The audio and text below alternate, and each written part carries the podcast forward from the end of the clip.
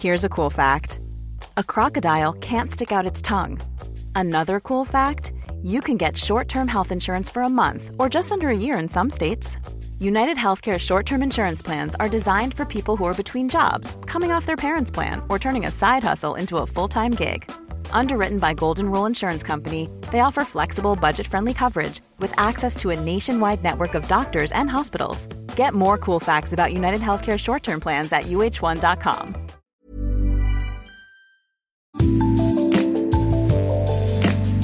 Salut, c'est Laetitia Béraud. Bienvenue dans Minute Papillon. Aujourd'hui, c'est notre rendez-vous La Bulle qui évoque ce qui va, ce qui va parfois moins bien dans nos vies.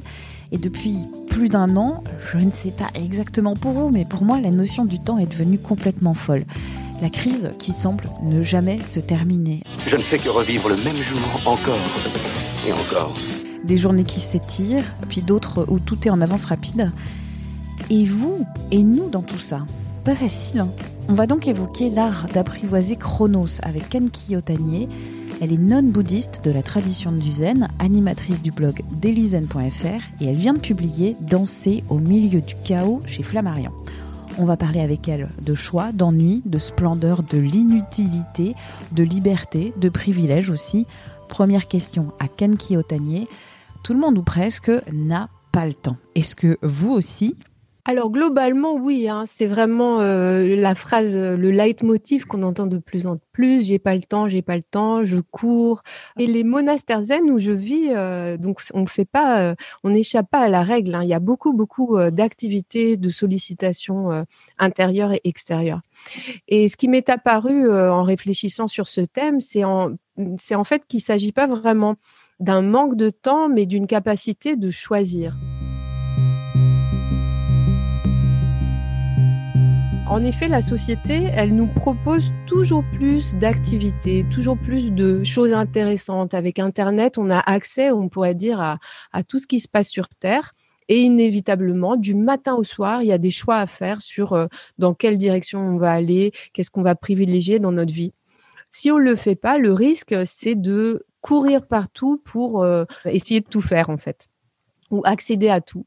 Donc euh, l'idée qui est en filigrane de ça, ce serait peut-être qu'on aurait peur de manquer quelque chose, de passer à côté de quelque chose d'intéressant en choisissant une chose plutôt qu'une autre. Alors on court. Donc euh, le thème qui est développé dans le livre, c'est de réapprendre aussi à choisir, à renoncer à certaines activités et pour choisir à se connecter à nos rêves, à nos valeurs, aux choses les plus importantes pour nous, pour pouvoir après être tranquille dans nos activités. Quand on choisit de rompre donc avec cette précipitation pour prendre le temps de rien, je me posais la question est-ce que prendre ce temps de rien, c'est un choix passif? Ça veut dire que je vais être dans mon canapé euh, à regarder euh, mon plafond? Ou est-ce que c'est un choix actif? C'est-à-dire que je veux me mettre dans une position particulière et je veux me mettre dans une condition pour, euh, par exemple, engager une méditation. Les deux sont possibles en fait. Alors, euh, c'est intéressant, je pense, de s'offrir le choix, de s'offrir la possibilité de ne rien faire, c'est-à-dire de assis dans le canapé, laisser euh, un petit peu l'esprit divaguer pendant un moment et juste se poser, laisser le corps immobile, laisser le corps s'arrêter. Voilà, il y a l'idée d'arrêt, comme ça dans la course du monde. Donc ça, c'est une option possible et ça va nous réapprendre, réapprendre aussi le cerveau à se poser dans le corps, le mental à se poser dans le corps. Mais en effet, la deuxième option de s'ouvrir à une forme de méditation euh, ou de capacité de percevoir le réel, c'est très intéressant parce que si on canalise son mental à ce moment-là sur les sons qui nous entourent, et peut-être les auditeurs peuvent euh, essayer ça de le faire chez eux euh, à l'endroit où ils écoutent, de recommencer à écouter à nouveau les sons du monde dans une forme de méditation ou d'attention au moment présent. Ça va nous donner un sens d'être pleinement vivant, d'être pleinement dans le moment présent, dans ce qu'on est en train de faire. Et malheureusement, quand on court après le temps, on est toujours le coup d'après et ça nous coupe du réel. Vous évoquez la notion, je ne sais pas si c'est la notion ou plutôt un concept, le mu ou le mou, je ne sais pas comment ça se dit. Le mou. voilà. M-U, qu'on dit mou. On prononce mou en japonais, voilà. Un concept japonais qui signifie le rien. Alors j'ouvre les, guillemets, la splendeur de l'inutilité. Est-ce que ce concept de mou, est-ce que ça a à voir quelque chose avec l'ennui qu'aujourd'hui beaucoup de personnes connaissent et encore plus depuis le début de la crise et depuis les confinements? Alors le mou, euh, donc cette splendeur de l'inutilité, euh, c'est en fait euh, un contre-pied aussi par rapport à cette cette société très activiste où on doit faire des choses pour quelque chose, toujours avoir un but à atteindre, toujours chercher à évoluer, etc., etc. C'est un peu révolutionnaire parce que ce serait l'idée d'accepter d'être dans l'inutile, de pas forcément avoir un but. Après, sur le thème de l'ennui, il y a l'idée que comme quand on est enfant, parfois, euh, il y a des moments où on va accepter, où on va être contraint de s'ennuyer un peu, de tout d'un coup, il n'y a pas de sens, il y a quelque chose un peu euh, étrange, une atmosphère un peu étrange qui s'installe. Mais souvenez-vous, juste après, euh, s'installe la capacité de créativité. À partir du rien, à partir de l'arrêt, à partir d'un, encore une fois, d'une nouvelle perception de l'instant. Et donc c'est à cette, euh, à cette expérience que j'invite les lecteurs. Oser s'ennuyer en fait, pour trouver bien sûr que derrière l'ennui, il y a un monde magique. Peut-être aussi avec la culpabilité ou la culpabilisation. Depuis le mhm. confinement, je me suis dit, euh, je continue à travailler. Néanmoins, j'aurais pu, pendant plein de temps qui était libre, apprendre euh, par exemple le japonais ou apprendre mmh euh, la poterie ou apprendre euh, plein d'activités qui m'intéressent mais auxquelles je me suis jamais consacrée. Et je me sens un peu coupable ou je culpabilise un peu parce que je me dis ah tout ce temps depuis la crise et le confinement, j'aurais pu peut-être le mettre à profit. Est-ce que le mou m'apprend quelque chose par rapport à, ce sentiment pas très agréable de dire bah, j'ai perdu mon temps? Alors, perdre son temps, c'est aussi euh, une expression intéressante. Où est-ce qu'on l'a perdu? À supposer que le temps existe, d'ailleurs. Euh, en fait, la culpabilité, ce serait euh, l'idée en filigrane qu'on doit rentabiliser le temps, qu'on doit absolument réaliser des choses, qu'on doit absolument faire quelque chose, etc. Et, et c'est dans cette énergie-là qu'il y a, pour ainsi dire, une fuite en avant. Bien souvent, la multiplication des activités, elles sont mises en place euh, par par peur de, de, revenir à soi. Euh, la, démarche de tranquillité intérieure, de soulagement intérieur, elle vient à partir du moment où on ose ne rien faire, s'asseoir en silence tranquillement pour se reconnecter à soi-même.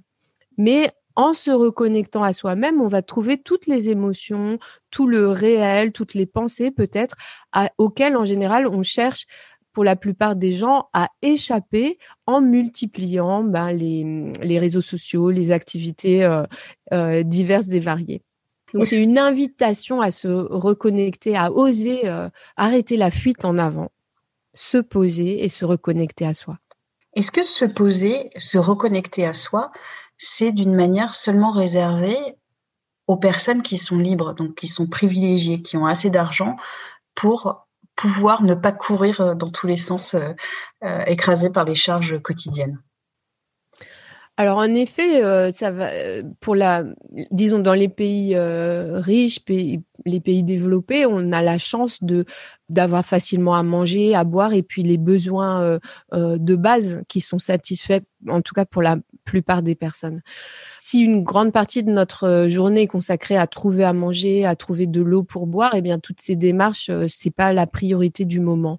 Et pourtant, à travers l'histoire, on constate que cette recherche de la connexion euh, à l'univers, de la connexion à soi, euh, de faire de chaque instant quelque chose de beau et de lumineux, euh, existe quelles que soient les conditions de vie. On a des, des récits ou des livres qui racontent des expériences dans des camps de prisonniers, voire même des camps de concentration, des conditions extrêmement, extrêmement difficiles, au-delà du difficile, où des personnes ont choisi dans ces moments-là, de, trouver des fenêtres de splendeur, de tranquillité intérieure, euh, d'arrêt du temps pour, euh, encore une fois, faire de ces moments quelque chose de beau et de lumineux. Comment vous mettez dans cet esprit euh, C'est quelque chose de facile pour vous? Parce que vous êtes non Ah, c'est un apprentissage. Alors c'était, ça a été un long combat parce que euh, moi je viens d'une famille où on travaille, on doit travailler beaucoup, hein, du matin au soir. Il faut euh, faire le maximum de la journée. Donc c'était un héritage familial. Et donc, j'ai dû au début traverser ce, ce que vous évoquiez, la, la culpabilité, et apprendre en fait à, euh, à me poser et je, maintenant j'y arrive euh, euh, assez facilement. J'ai beaucoup beaucoup d'activités dans une journée, mais qui sont entrecoupées de plein de moments où je vais regarder le ciel, où je vais ressentir sur ma peau la chaleur du soleil, où je vais ressentir la respiration, où je vais regarder les animaux qui sont en train de se prélasser au soleil ou qui sont autour de moi. Et pour moi, c'est le sens d'une vie humaine. C'est pas seulement l'activisme, mais c'est aussi en équilibre avec euh, la capacité de contemplation. Merci à Kanki Otanier pour cet entretien. Minute Papillon avec son point d'exclamation et sa petite vignette bleue. C'est le podcast original de 20 minutes. Vous pouvez le retrouver sur toutes les plateformes d'écoute en ligne. Vous pouvez aussi le retrouver sur 20minutes.fr. N'hésitez pas à vous abonner, c'est gratuit et puis vous aurez ainsi toutes les notifications des nouveaux épisodes. Vous pouvez aussi et enfin nous écrire à audio-20minutes.fr. On se retrouve très vite. D'ici là, portez-vous bien.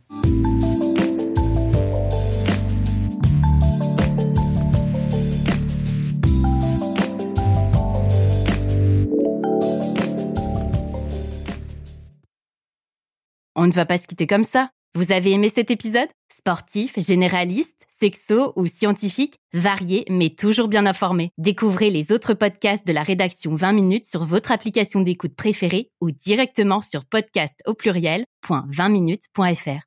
Et merci de nous avoir écoutés.